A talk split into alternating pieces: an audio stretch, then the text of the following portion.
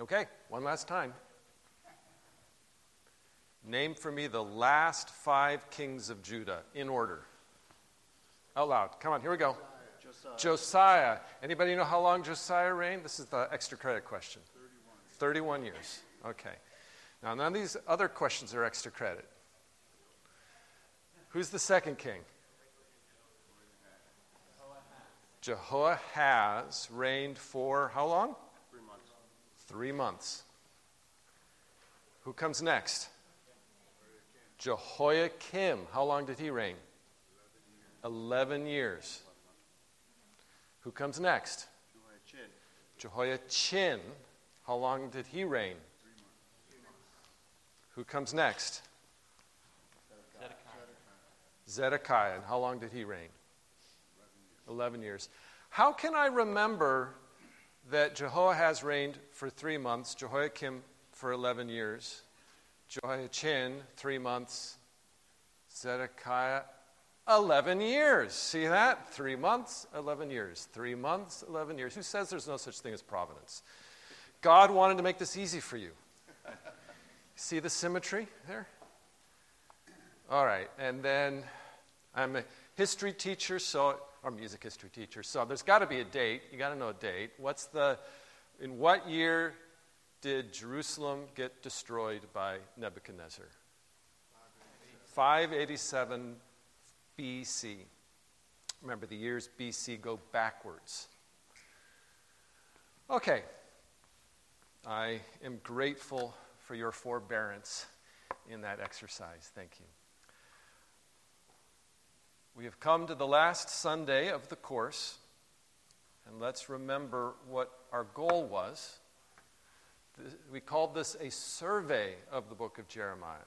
It was by no means a study of Jeremiah. We haven't even read half the book. Remember, it is the longest book in the Bible.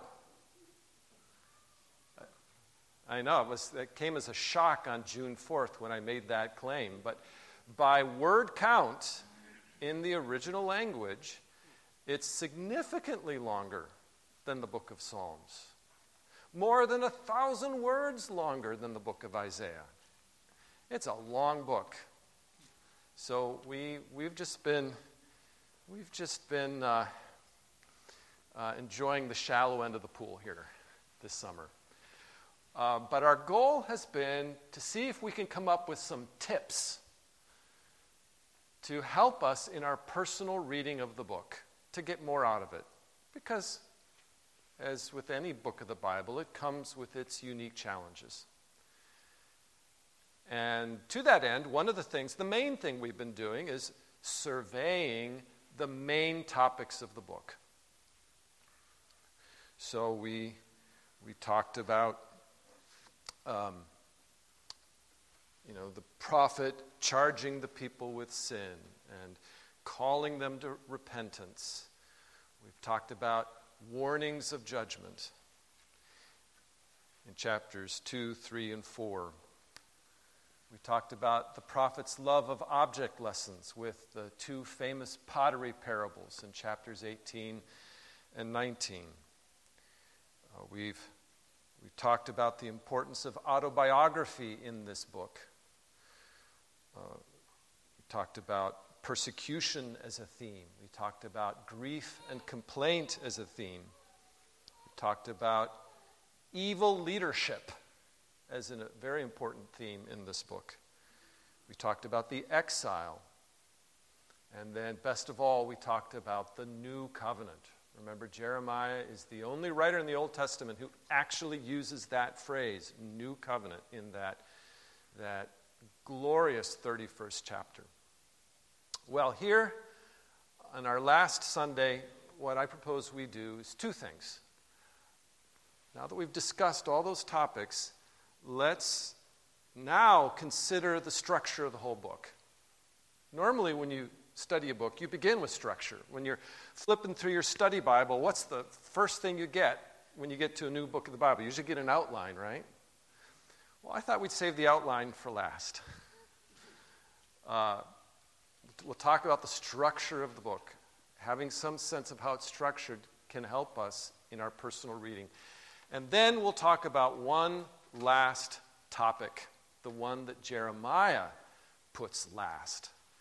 The climax of the book may come as a surprise. It is the fall of Babylon. We'll talk about that.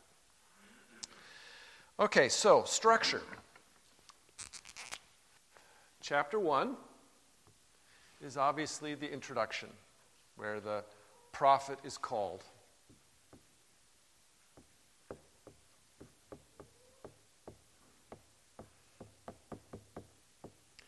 And chapter 52 is obviously an epilogue.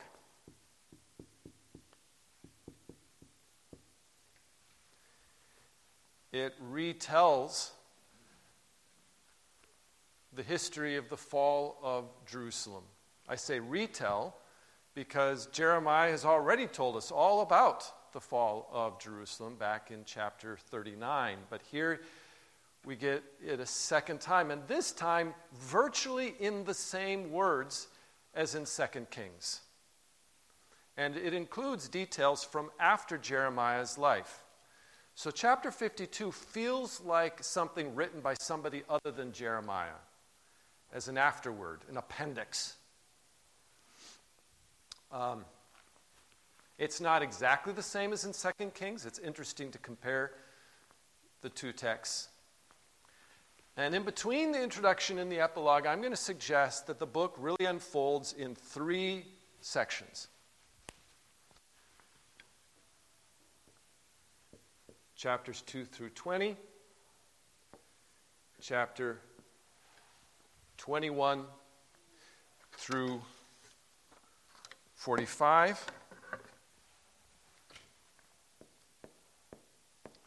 and chapter 46 through 51. Now, let me tell you why. Chapters 46 through 51 are obviously a section of their own because they consist of a series of prophecies to nations other than Judah. Nine nations Egypt, Edom, Moab, Ammon, Philistia. He just goes through this list. So it, it definitely feels like a section of its own. We'll call that Oracles to the Nations. And um,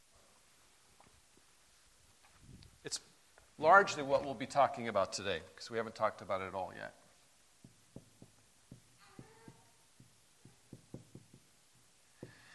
Now, this division is a little less obvious, but I think it's super helpful. And I want to spend a few minutes talking about why chapters 2 through 20 feel like a different section of the book from, sec- from chapters 21 through 45. And, and, and here are things you'll notice as you read the book.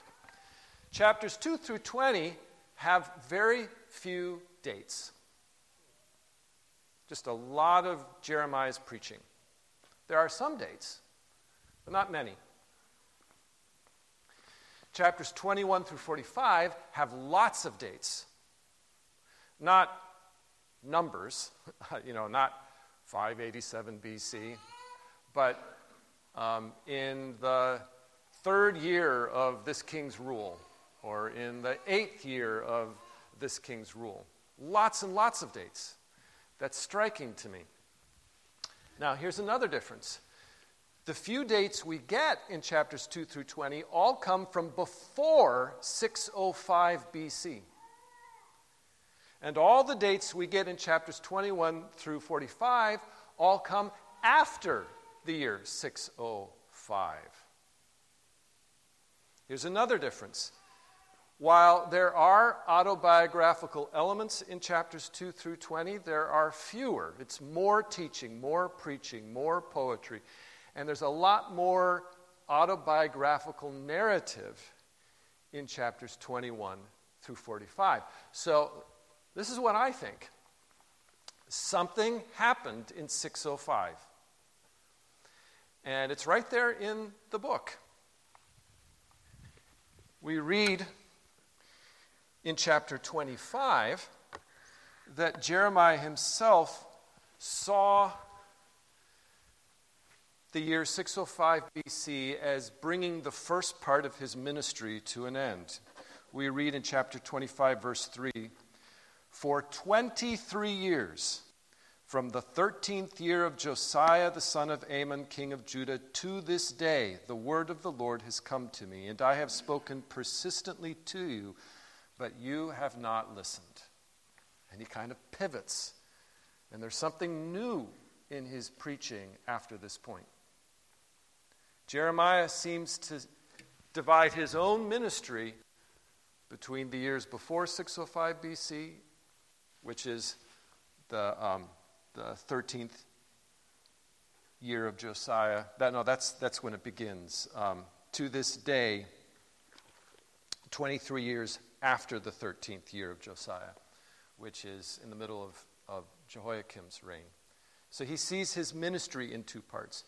But then there's also a shift in his writing, because as you read with, um, with Aaron in chapter 36, in the fourth year of Jehoiakim, that's 605 BC, this word came to Jeremiah from the Lord. Take a scroll and write on it all the words that I have spoken to you against Israel and Judah and all the nations, from the day I spoke to you, from the days of Josiah until today. So, in terms of his literary output, Jeremiah makes a distinction between what comes before 605 BC, the fourth year of King Jehoiakim, and what comes after. There's this scroll that gets written in 605 BC. And do you remember from the class with Aaron in chapter 36 what happens to that scroll? Baruch reads it before the people at the temple, and they get into trouble. And a year later, in 604 BC, what does Jehoiakim do? Burns it. It's being read to him in, the, in, in his palace, and it's winter. There's this little fire, and he cuts a piece of the scroll, he burns it. He cuts a piece of the scroll, he burns it all up. So, the word of God was gone, right? No, the word of the Lord endures forever, unlike the flowers of the field and the glory of man. And so God had Jeremiah write it all over again, word for word. It seems to me that chapters 2 through 20 is that scroll for all the reasons that I just gave. And then chapters 21 through 45 is what comes later. We can't say it definitively, but I think that's what the text itself suggests.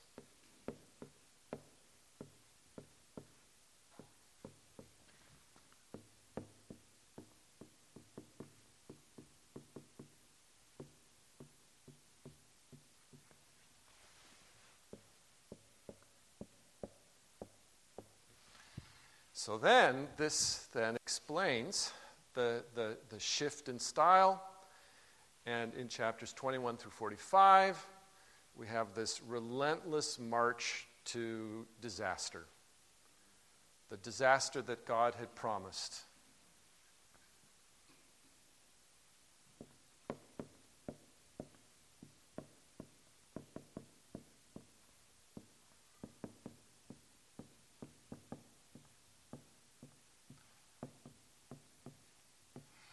Because of the emphasis on Jeremiah's own personal story, it's a very personal take on that disaster.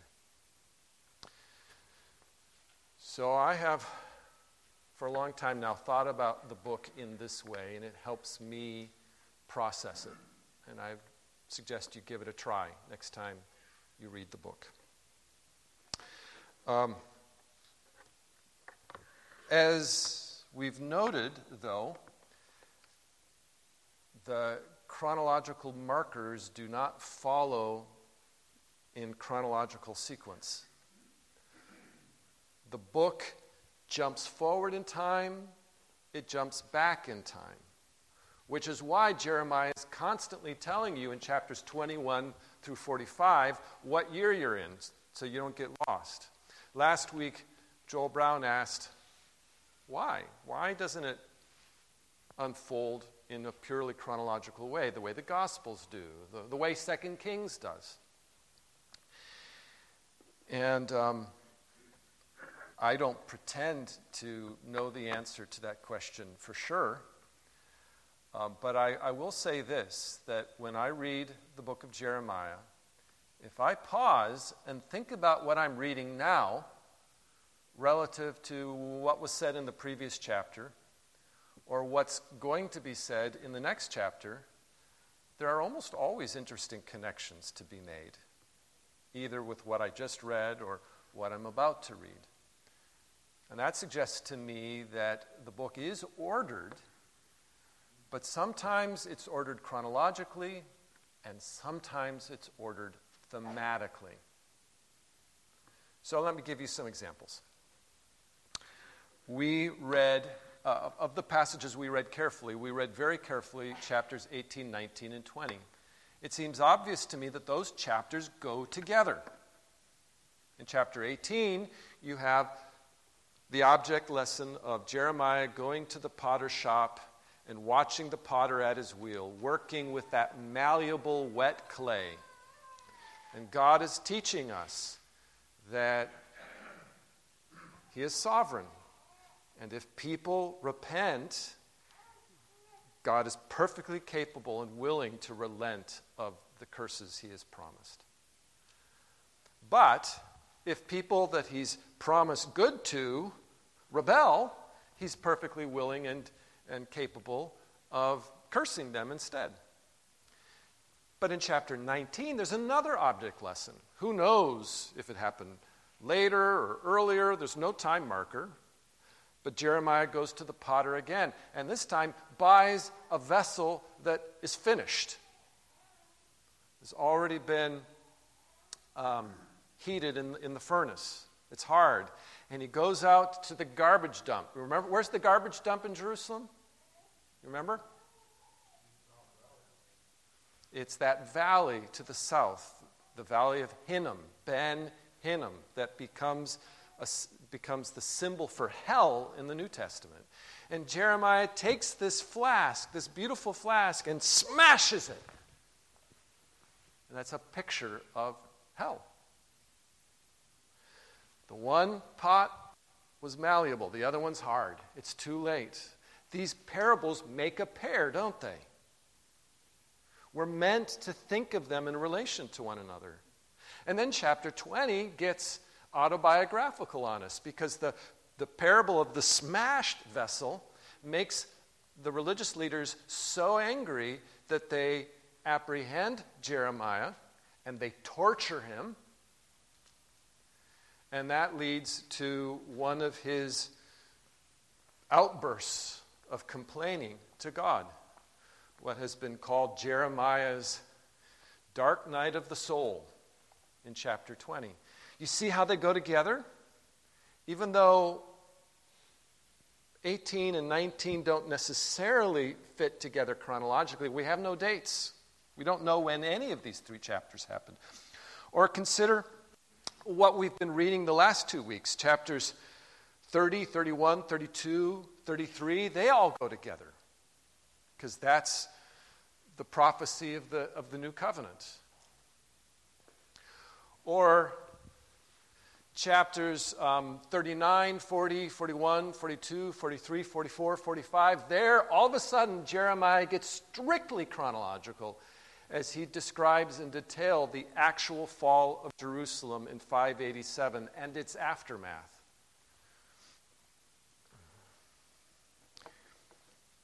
And, and finally,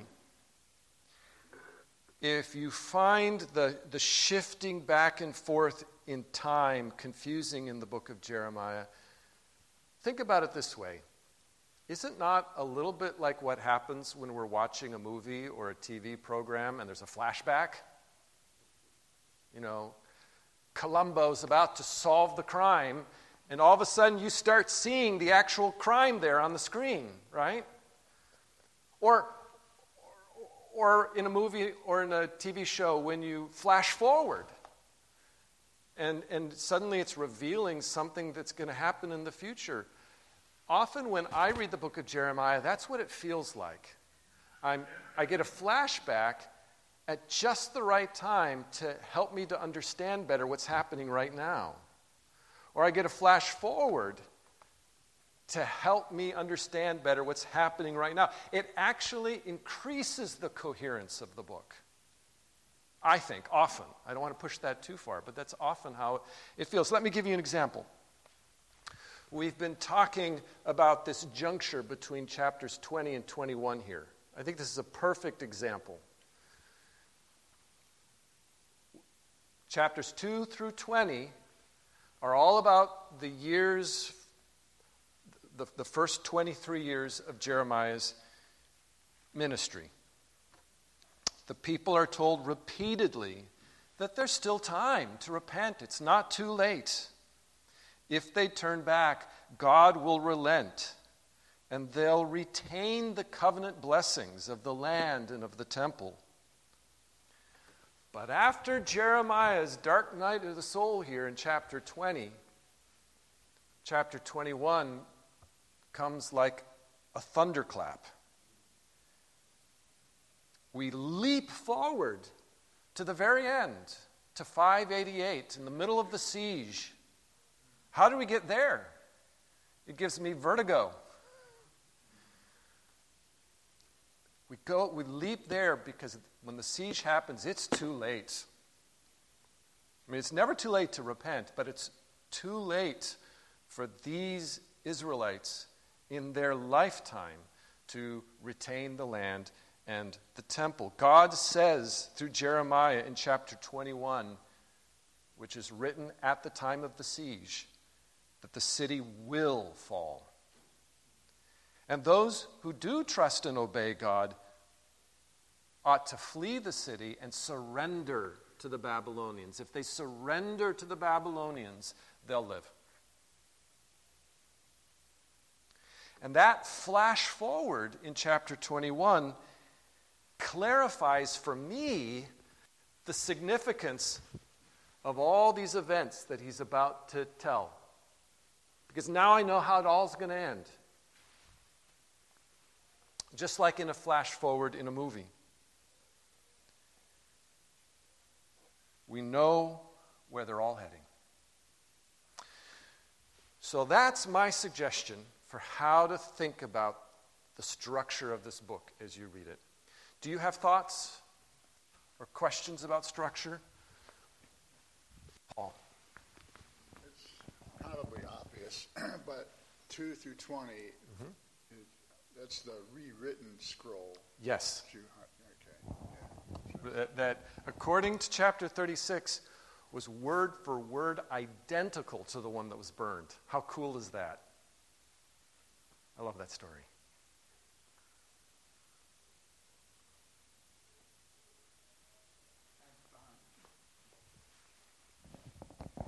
I was just thinking one of the most poignant flash forwards in literature to me is when uh, Frodo looks into the pool of Galadriel, and I feel like that's kind of what's going on in chapter 21. Yes. Like just like Frodo's looking and he's seeing everything burning, and, and it's kind of what's how that's functioning here. Thank you. All right, well, let's then talk about chapters 46 through 51 to bring our survey to a close. And actually, let's begin with a quick look back at chapter 1. Turn to Jeremiah chapter 1.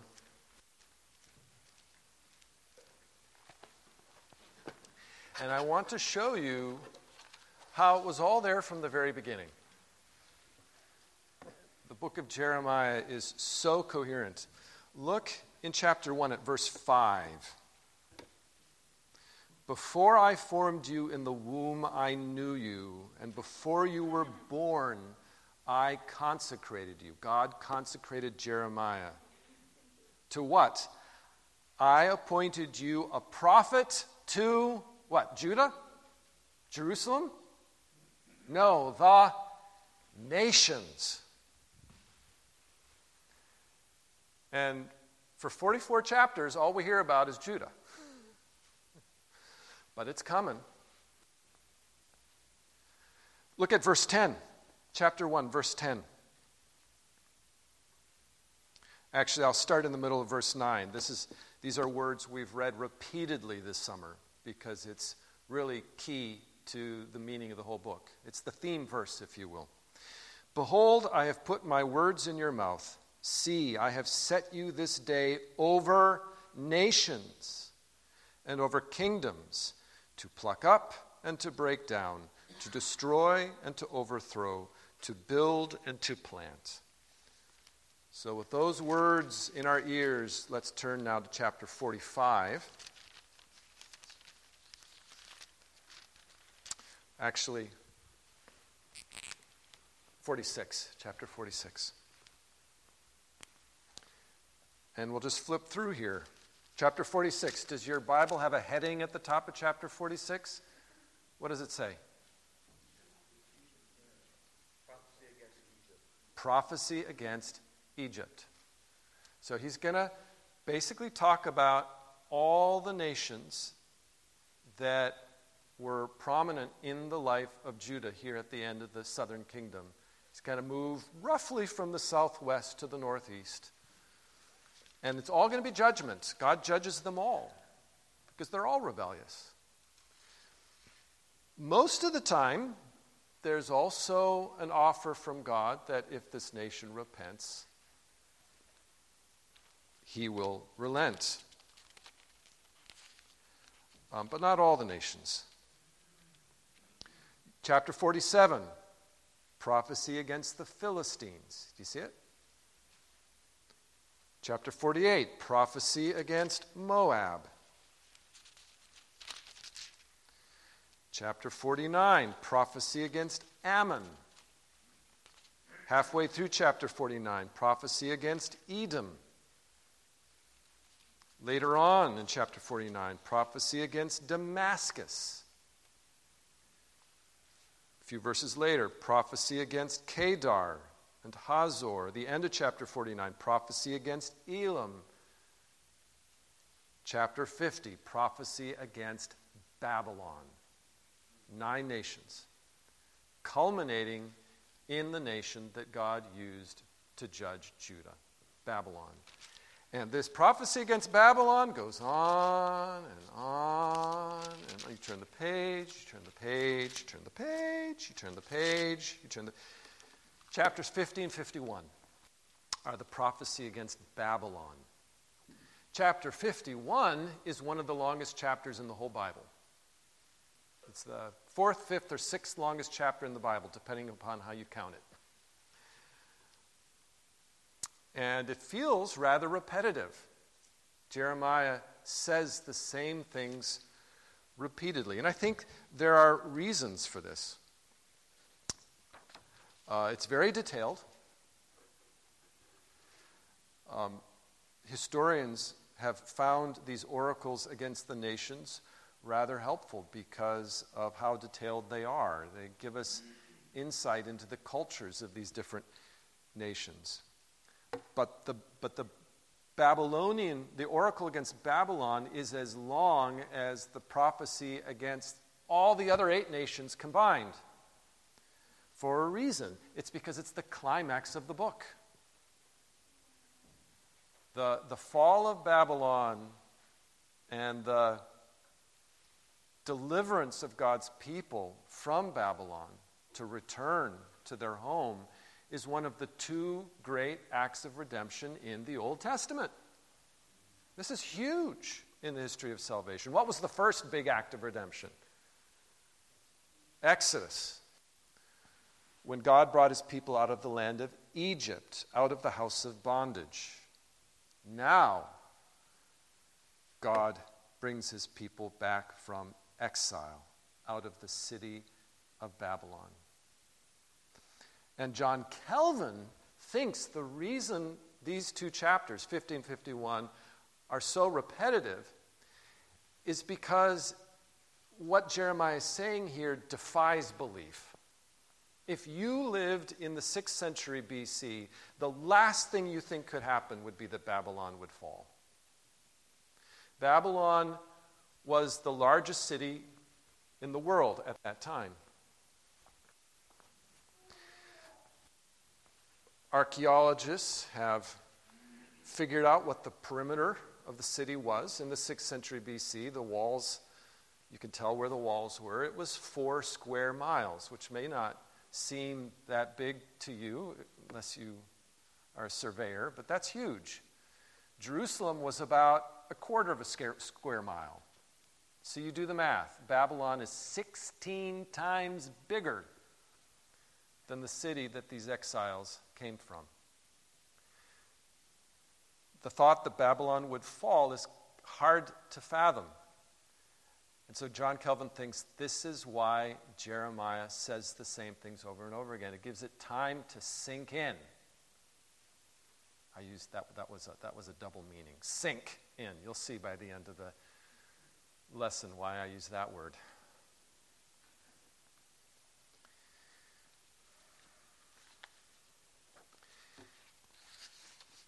And it all actually happened. In 539, Cyrus uh, and, and Darius, according to the book of Daniel, conquers the city of Babylon. And that was followed in the 5th and 4th centuries BC by additional disasters against the city of Babylon that I won't get into now.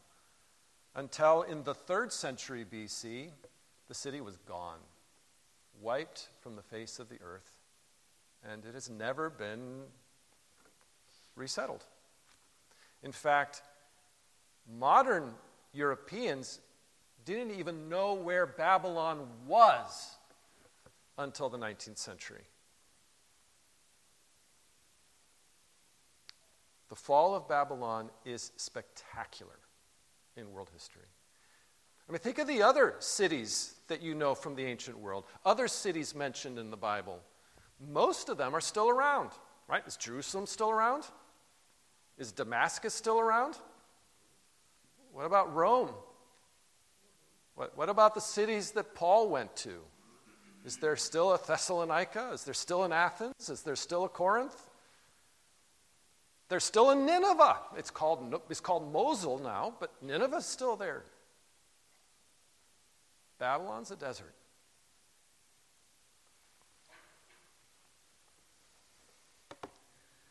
Let's begin at the very end.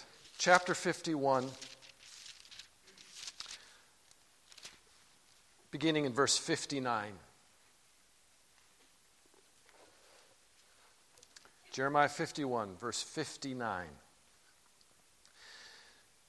The word that Jeremiah the prophet commanded Seraiah, the son of Neriah, son of Mahseiah, when he went with Zedekiah, king of Judah, to Babylon in the fourth year of his reign. Seraiah was the quartermaster. Jeremiah wrote in a book all the disaster that should come upon Babylon. All these words that are written concerning Babylon. And Jeremiah said to Seraiah, When you come to Babylon, see that you read all these words and say, O Lord, you have said concerning this place that you will cut it off, so that nothing shall dwell in it, neither man nor beast, and it shall be desolate forever. When you finish reading this book, tie a stone to it and cast it into the midst of the Euphrates and say, Thus shall Babylon sink to rise no more because of the disaster that I am bringing upon her, and they shall become exhausted. Thus far are the words of Jeremiah.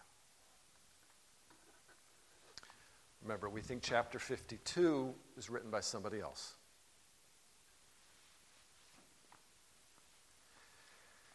So, uh, fourth year of the reign of Zedekiah. Because of our quizzing, you know what that means, right? You have some sense of when that was. Zedekiah was summoned by Nebuchadnezzar. Remember, Zedekiah was just a puppet king. And he had to go to Babylon in 594 to report, doubtless to make sure of his loyalty. And he brought with him a man named Seraiah, the quartermaster. That means he probably was the, the, uh, the, the administrator of the, the, the, the, provisions. Maybe he, found, maybe he was the one who planned where the caravan would spend every night as they traveled on their way to Babylon. But because Seraiah's father is Neriah and his grandfather is Maaseiah, we know that Seraiah is Baruch's brother, Jeremiah's secretary. So there's a family connection here. And Jeremiah gives Seraiah these instructions. He's supposed to read a scroll in its entirety. And what scroll do you think that scroll is? He says, All these words that are written concerning Babylon. These words, present tense, that are written. What words do you think they are that Seraiah is going to read? Guess. Chapters 50 and 51. So Seraiah, Baruch's brother, is going to read a copy of chapters 50 and 51 in Babylon. That takes great courage. Now, we don't know who was listening, but he was going to stand by the Euphrates and read the whole scroll. And then what is he going to do? He's going to take the scroll and he, what's he going to do? Toss it into the Euphrates as another object lesson. Jeremiah loves object lessons. And that scroll is going to sink, just like Babylon, to rise no more. Jeremiah loved object lessons. We've talked about the linen loincloth. We talked about the smashed flask, the deed for real estate held by an army of occupation. Here, the message is obvious Babylon was sunk. Unlike the linen loincloth, the scroll is beyond recovery. The chapter ends with words of finality. Thus far, the words of Jeremiah. This is the end. I can't read this without thinking of a psalm. Think of Seraiah standing there on the banks of the Euphrates in the city of Babylon, reading these words. What psalm do you think of? By the waters of Babylon. Remember Psalm 137?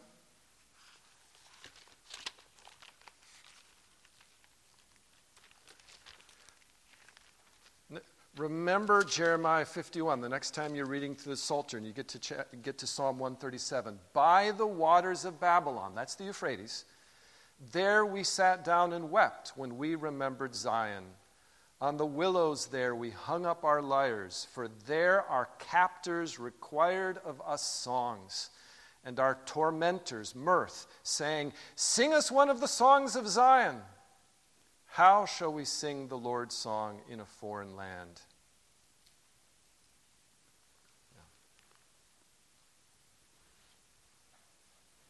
Again, we don't know who was there listening to Seraiah as he read the scroll. If they were Babylonians, maybe Seraiah died. if they were Jews, what would that have meant to them? Did they stand around waiting to see if the scroll would float back to the surface?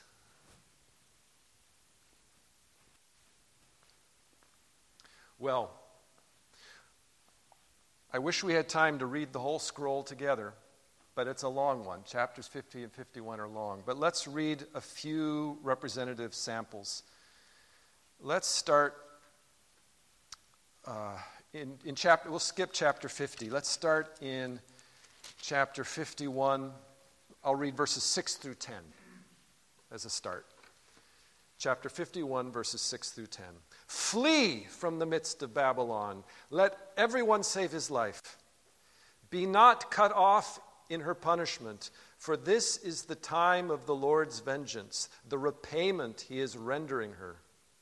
Babylon was a golden cup in the Lord's hand, making all the earth drunken. The nations drank of her wine, therefore the nations went mad. Suddenly, Babylon has fallen and been broken. Wail for her. Take balm for her pain. Perhaps she may be healed. We would have healed Babylon, but she was not healed. Forsake her and let us go each to his own country, for her judgment has reached up to heaven and has been lifted up even to the skies. The Lord has brought about our vindication. Come, let us declare in Zion the work of the Lord our God. Flee. He's saying, he's saying to the Jews, you don't, you don't want to share in Babylon's destiny here. But notice the hint of sadness in verses 8 and 9. This fascinates me. Take balm for her pain. Perhaps she may be healed. Remember what Jeremiah said in his letter to the exiles in chapter 29 Seek the welfare of the city in which you dwell. Remember that? Perhaps she may be healed. We would have healed Babylon, but she was not healed. Chapter 51 is a very joyful chapter, but there is sadness mixed with the joy. Uh, remember what Ezekiel says over more than once God does not delight in the death of the wicked. So there's a, it's not all joy. There's regret at the fate of the rebellious. And, and while we're there in verse 9, look at the irony at the end of the verse. For her judgment has reached up to heaven and has been lifted up even to the skies. When you read in the Bible about something reaching up to heaven, do you think of something in the book of Genesis? What in Genesis tries to reach up to heaven? The Tower of Babel, which in the Hebrew is the very same word as Babylon. In our English Bibles, we switch after that story from saying Babel to Babylon, we switch to the Greek word Babylon. But the Hebrew, all the way through, is just Babel.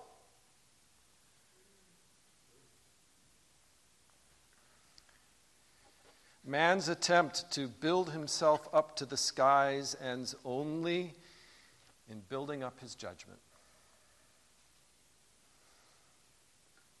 Let's skip ahead. Look at verse 34.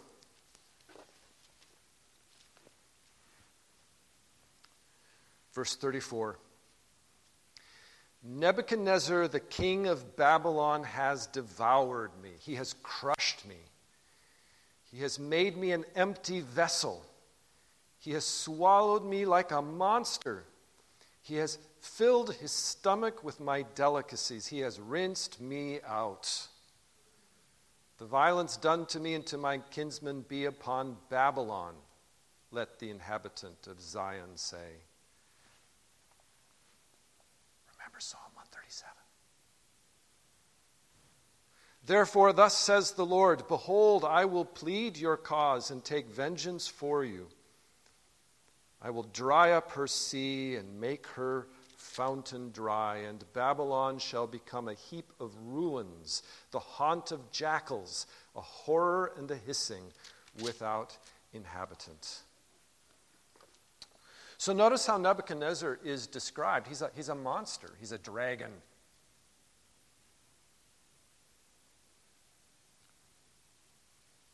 Eating God's people, leaving the vessel clean that he has rinsed me out, that's a pun. It can mean rinsed out, which is what you do once you've cleaned your plate, right? You rinse the plate before you put it in the dishwasher, right? But the Hebrew can also mean vomit.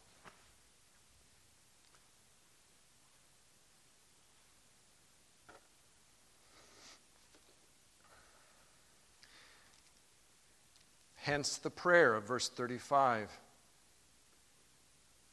the violence done to me and to my kinsmen be upon Babylon. My blood be upon the inhabitants of Chaldea. Let Jerusalem say.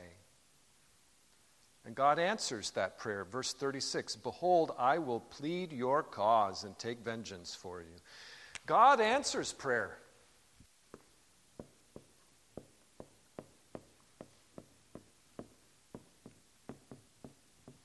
God heard Psalm 137 and he answers. And notice the reversal of the, of the situation that we opened the book with. You, what was chapter 2 all about? It was shocking. Way back, when was it? June 11th or whenever it was. We talked about God filing for divorce. Remember that horrible day when we talked about God filing for divorce? Well, now, instead of God in the courtroom making his case against his unfaithful bride, what do we have? We have God pleading her cause in the courtroom.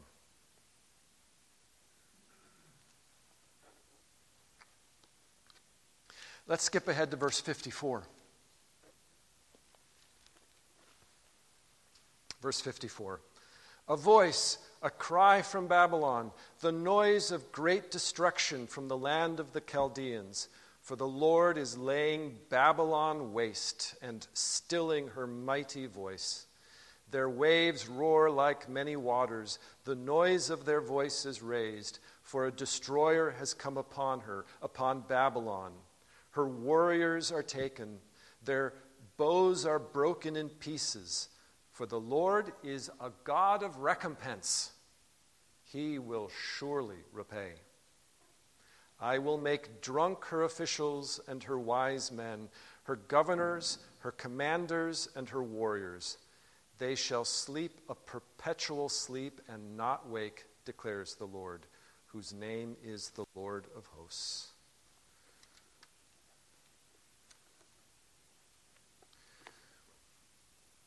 What kind of a God is God? Verse 56 He is a God of recompense. He will surely repay. All this is just. God is just.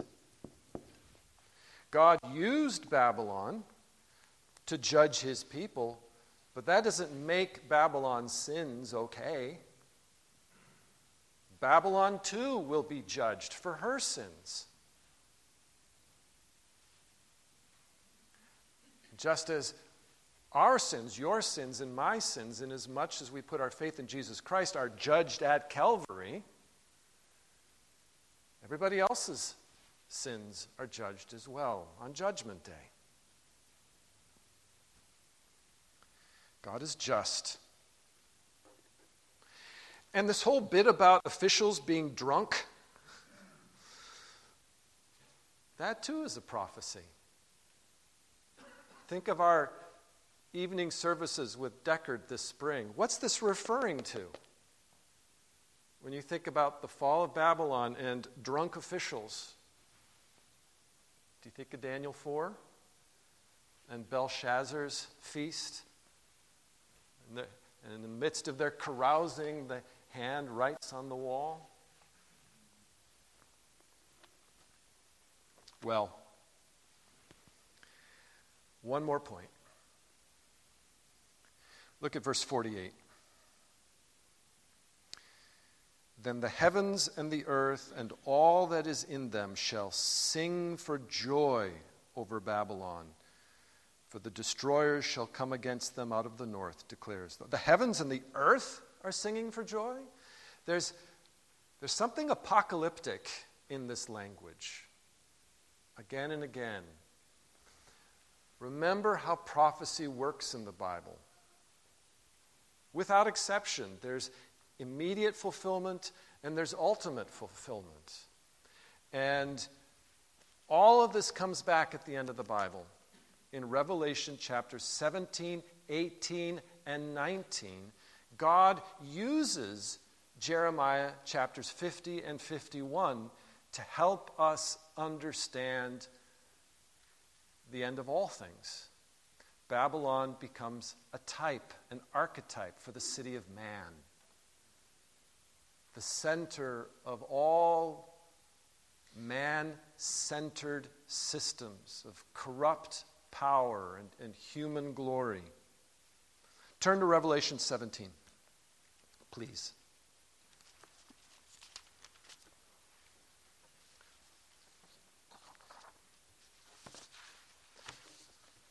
I really think there's an apocalyptic element to chapters 50 and 51 because, after all, Darius did not destroy Babylon in 539. Now, Babylon soon was destroyed, but it was a gradual thing. Jeremiah's description of the destruction of Babylon, and again and again, invites us to think in cosmic terms. I can't read all of this, but let me read excerpts. Chapter 17, verse 1 of the book of Revelation. Then one of the seven angels who had the seven bowls came and said to me, Come, I will show you the judgment of the great prostitute who is seated on many waters, with whom the kings of the earth have committed sexual immorality, and with the wine of whose sexual immorality the dwellers on earth have become drunk. And he carried me away in the Spirit into a wilderness, and I saw a woman sitting on a scarlet beast that was full of blasphemous names, and it had seven heads and ten horns. The woman was arrayed in purple and scarlet, and adorned with gold and jewels and pearls, holding in her hand a golden cup. Do you remember the golden cup in Jeremiah 51, verse 7? full of abominations and the impurities of her sexual immorality. And on her forehead was written a name of mystery Babylon the Great, mother of prostitutes and of earth's abominations. And I saw the woman drunk with the blood of the saints, the blood of the martyrs of Jesus. That golden cup with which Babylon makes the nations drunk in, in chapter 51 of Jeremiah comes back again here in Revelation 17. Skip ahead to chapter 18. Revelation 18, verse 4. Then I heard another voice from heaven saying, Come out of her, my people, lest you take part in her sins. Remember that from Jeremiah 51? Lest you share in her plagues, for her sins are heaped high as heaven. Do you remember that from Jeremiah 51? Look at verse 21 of chapter 18 in Revelation. Then a mighty angel took up a stone like a great millstone and threw it into the sea, saying, So will Babylon, the great city, be thrown down with violence and will be found no more. Well, what's that obviously a reference to? Seraiah throwing the scroll into the Euphrates River. Let's keep going. Verse 22. And the sound of harpists and musicians, of flute players and trumpeters will be heard in you no more. And a, and a craftsman of any craft will be found in you no more, and the sound of the mill will be heard in you no more. This is referencing Jeremiah 25, where the sound of the bride and the bridegroom are silenced. We have to stop there, but as we move into chapter 19, the fall of Babylon is cause for great rejoicing in heaven. For God's just judgments are true and just. This is what culminates in the Hallelujah chorus in chapter 19. For the Lord our God, omnipotent, reigneth. That's how Jeremiah ends his book. It's all because of Jesus. Let's sing the same song we sang two weeks ago, 345.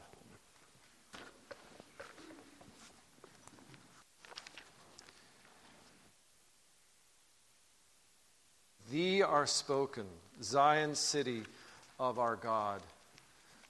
Um, yeah, go ahead and stand. When we sing the word thee in a hymn, don't we like by default think we're talking to God because these, this kind of archaic religious language? Are we talking to God in this hymn? Glorious things of God are spoken? No, who's the thee? Zion. We're talking to we're talking to a mountain in Palestine. Who is Zion? The church. You are. This is a hymn you're singing to the person in front of you, in the pew in front of you, the person next to you, the person behind you. When you sing in verse 2, see the streams of living water, you're begging your brother and your sister in the Lord to use his imagination to remember what Jesus did for us, this eternal life that is ours. Let's sing it.